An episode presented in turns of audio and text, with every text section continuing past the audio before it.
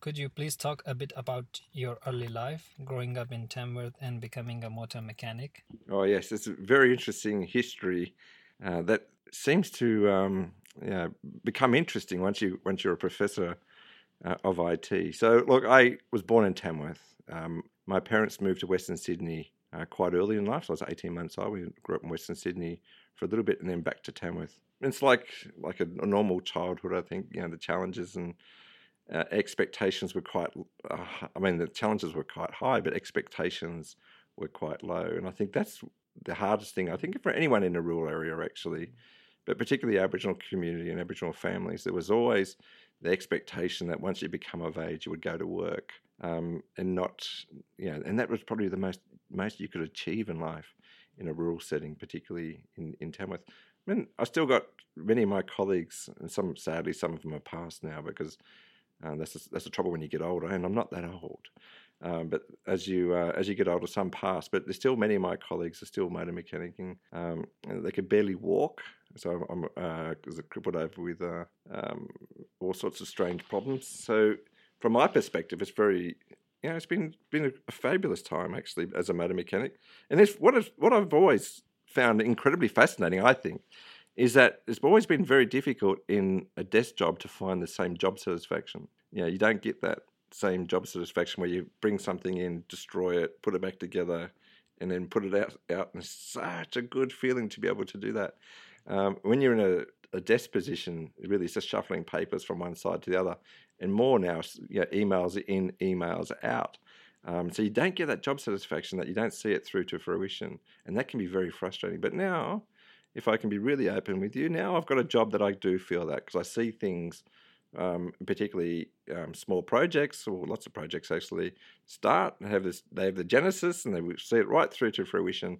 That is fabulous. And the other good thing i think and something that um, i just can't get enough of is watching students come to the university do their degree and they've got some challenges and all that sort of stuff along the way as we all do when we go to university and then finish at the end. And then they go off and have great careers. So some of my uh, students in the past now, um, uh, CEOs and uh, directors of uh, in the public service, and just doing amazing things. Incredible entrepreneurs. Just the, in, the, the things that they do is incredible, and sometimes they come back even and say thank you, uh, and that's a great privilege. Thanks, Peter. Would you like to just elaborate on some of those success stories, some of those projects that you just mentioned?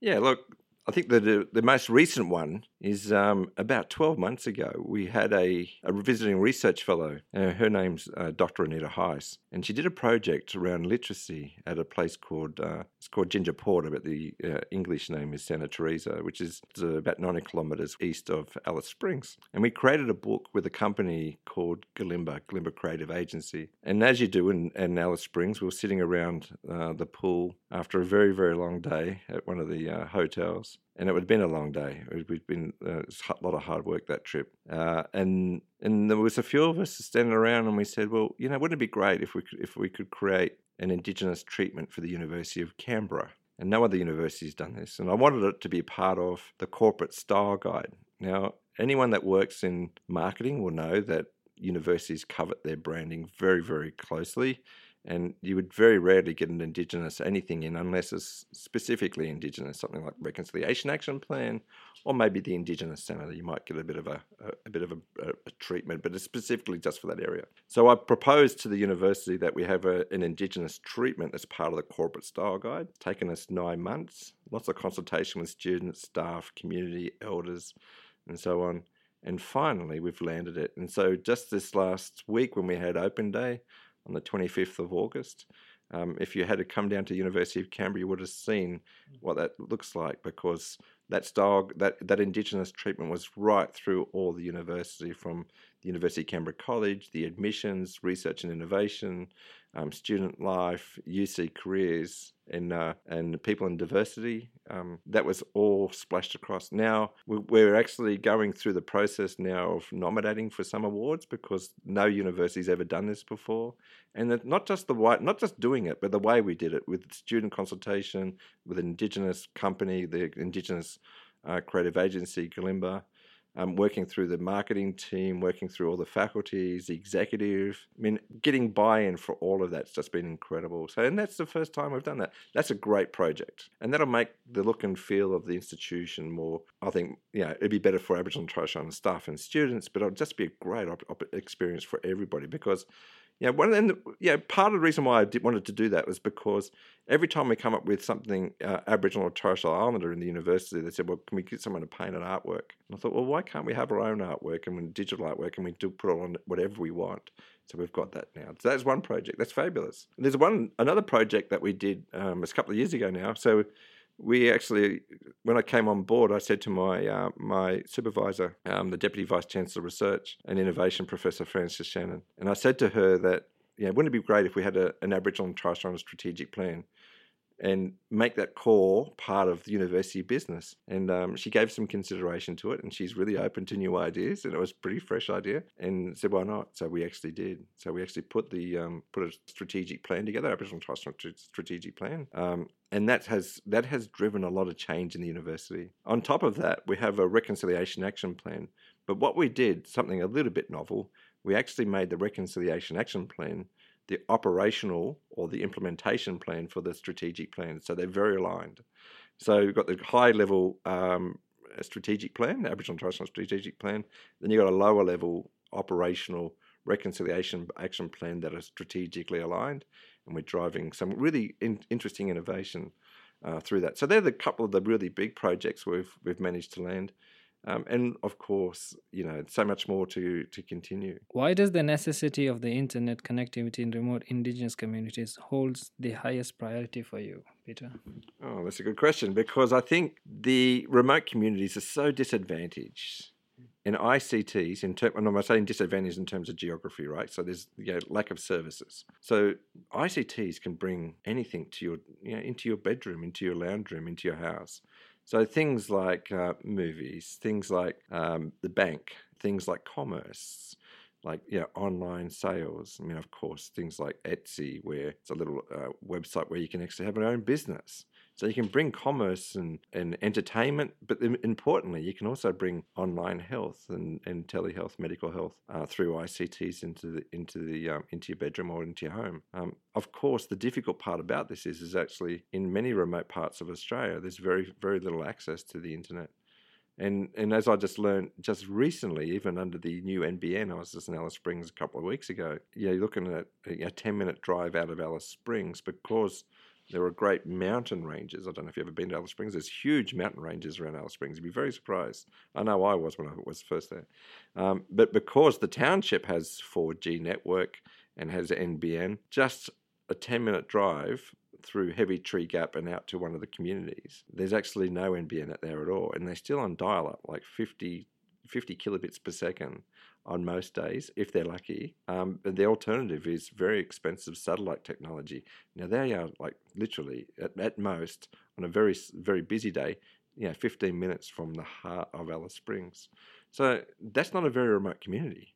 So when, when you think what's happening in more remote communities where they can't drive into the hospital, you know, three or four hundred kilometres away from any sort of service, I mean, the ICTs are so important. They play such an important role in the emotional and social and physical and, and financial health of an Aboriginal family. Yet, in remote areas of Australia, there's very little access, and that and that's really problematic. And we don't know how to fix this. And something, um, something that I learned just recently that I just discovered between the two censuses, a colleague and I, uh, Boyd Hunter and I, discovered between the last two censuses, 46% of Indigenous households in remote Australia gave up the internet. And so we don't understand why this is. We think maybe it's a an economic factor, maybe that you know, satellite technology is just too expensive for Aboriginal communities and Aboriginal households. Um, p- perhaps mobility, perhaps there's other things. Perhaps the cost of driving in and out to Alice Springs for three or four hours, the cost of that transport may be prohibiting access to ICTs. We, we don't know. That's what research is about, I suppose. But why is it passionate for me? Because the areas where it's most needed, and this is often the case in many cases, the areas where the technology is most needed, it's not and it's and it's prohibitively expensive. And the technology just needs to. The technology makes everyone's lives much better. Well, not always. In most cases, there are some challenges around technology, particularly if you bring in technology into new areas. And um, and I think um, you may have read some of my stuff around cyber safety and that sort of stuff. I mean that that brings uh, so technology brings us challenges, but if you have the right education, the right structures, and the you know the community's right and everyone's set up, you meet there's no problem. Yeah, we can manage this. Peter, do you still say that there's uh, differences between the use of uh, ICTs when we compare urban indigenous communities and remote indigenous communities? Yeah, there's a big, there's actually, yes, true. There's a big gap. There's a huge gap. So in urban, say for example, in very urban, I say very urban, I say uh, Canberra, where Canberra's the uh, what I call a small piece of non-Australia. In this, you know, we have very high uh, Indigenous home ownership. Um, we have very high. A, it's a well, it's a land of contrast. Really, it's a, a territory of contrast. We have you know very high ownership, um, very high incomes, but sadly, we also have the second highest Indigenous homelessness in the country in the ACT. So obviously, there's a there's a there's a challenge there. But you know, we do have you know you know best uh, education outcomes. We know that. So in urban communities, you know, Indigenous uh, households, about ninety percent of Indigenous households have access to information technology. Peter, I was going to ask you a little bit about the role of data harvesting and the way that it can be used to help manage and involve people in leadership and strategy with uh, Indigenous communities. Yeah, look, it's. Um, I think data data tells a really important story, and you know what? Most of us don't get access to the data that we need to, but all of a sudden, so we know the general we know the general population of Australia, the Indigenous population, is roughly three percent. What we do know is that the population of prisons in the country, the Indigenous population is about 25%. And in the Northern Territory, in youth detention, we know it's 100%. So data tells a really interesting story. If I can relate another story, so one of my dear colleagues, Professor Maggie Walter, does a lot of work around data sovereignty and understanding what data what data means. And she works quite closely with Australian Bureau of Statistics and uh, the Criminal, uh, Criminology Institute and other areas to try and really understand what, what is the data saying and from an Aboriginal perspective, how you interpret data is really important. And because you can interpret data in so many different ways, because you, you can, uh, you know, you would probably hear the old saying, "There's there's lies, damn lies, and statistics," and that so you can actually make data, you know, tell a different story if you manipulate it in a in a particular way. So Maggie does a lot of work around this stuff. So one of the things that she came up recently, she she said to me that she had a conversation. I we had gone to a conference and one of the arguments about why there are more Aboriginal people uh, disproportionately uh, in in jails is because the statistics say that Aboriginal children come in contact with the criminal system or the justice system much younger than non-Indigenous kids. So basically, that argument was the reason why more Aboriginal and Torres Strait Islander people are in jail is because they're more criminal. And of course, Maggie shot back and said, that's a real pity because Indigenous people happen to be more criminal in Australia, Indigenous people in New Zealand, in Canada, the US, and the list goes on.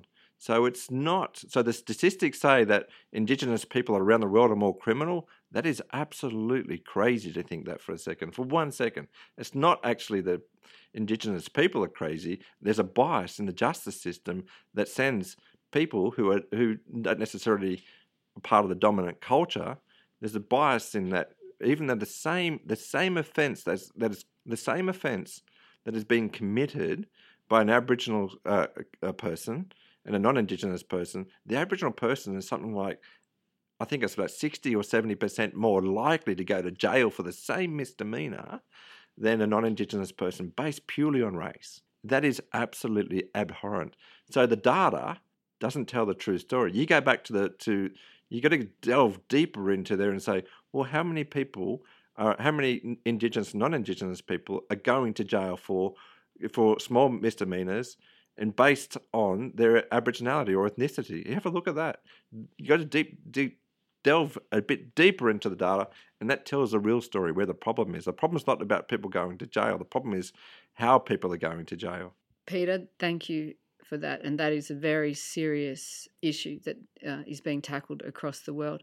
Would you like to um, give some advice to the new special envoy and perhaps your opinion on his appointment? If I can just say, I mean, it's really disappointing that the federal government and the Prime Minister, particular Scott Morrison, decided that they'll keep Tony Abbott busy by giving him the special envoy into Aboriginal communities. Um, this is absolutely the worst possible scenario for our community. We we know that he opposed the Makarrata. We know he opposes the apology. He, we know he opposed every every positive thing that's happened from Parliament associated with the Aboriginal community. He's he's almost all of those he's opposed. Um, and for ideolo- ideological reasons, he's the one that was in favour of closing the communities. He was in the waiver. He's the one. He's the one that said uh, on the public record that Aboriginal people live in remote communities. That's because it's lifestyle. Now that's from his perspective. Nothing about connection to country. Um, nothing about connection in, in its tens of thousands of years. That connection, right? It's not about lifestyle at all. It's much more about culture. It's much more about where you live. And moving people uh, is not a good idea, but yet he was in favour of that. I think we're in a bit of trouble. I think the best thing that he could do, the best thing he could do is absolutely uh, implement some of the reports that the government has actually commissioned over the years. He wants to delve into education. I think, I mean, implement the reports that the government have pushed for a long time. Implement um, the Gonski reforms give the give the schools and the communities the money they need to be successful. Don't go out, you know, patting kids on heads and and uh, pretending that it's going to be fabulous, because that's not that's not right. I mean, there's so much research on Aboriginal communities that he doesn't need to do any travel at all. He could just pick those reports up and then lobby the federal government to implement them. And you know what? Then things will get a lot better for us. We don't want him wandering about in our community. It's just it's a worst possible scenario. Peter, what do you hope students will gain from the unit on Aboriginal and Torres Strait Islanders study at University of Canberra? Well, so the university has a, an Indigenous Studies minor uh, in the Faculty of Arts and Design, and and then of course there's other units across the, the university which I'm really proud of. Um, we actually have a, a quite a, a, broad range of topics specifically relating to Indigenous uh, community, and that ranges from health um, political uh, politics and society, and also modern contemporary issues. So I hope that we would actually not only fill the gap that the primary or high school uh, didn't fill, but also give the give students an understanding because of Aboriginal society. Because there's a couple of reasons that are really important. Yeah, the first one is that at some point in time, you know, usually graduates will have a reasonably good job um, they'll be in a position of power or position of leadership at some stage, and they'll come out. They'll have Aboriginal clients. They'll have someone that will come in contact with them, and they might not understand why things happen in terms of you know why is it they get upset about a particular thing. But if you understand the historical context associated with that, then you'll understand, you know, and you'll be able to deal with that. And the other thing is that, you know, at some point, yeah, you're going to be an employer as well you know, and if you're going to employ Aboriginal people, and I think one of the challenges for us in society is that very few non-Indigenous businesses employ Aboriginal people, and in fact, some research done uh, by my colleague Boyd Hunter, um, Dr. Boyd Hunter at the university at the Australian National University, um, he discovered that Indigenous businesses are a hundred times more likely to employ an Indigenous person than a non-Indigenous business. So I hope through some I hope through the the, the education process that people um, that come into the university would actually get a bit of an understanding of Indigenous Australia. And, and so when they interact, there's there's a positive interaction. There's an, a great opportunity, and bring you know bring those Aboriginal people along with you in terms of economic development and entrepreneurship and that sort of thing as well. Thank you for giving us your time today, Peter. It was great to meet you.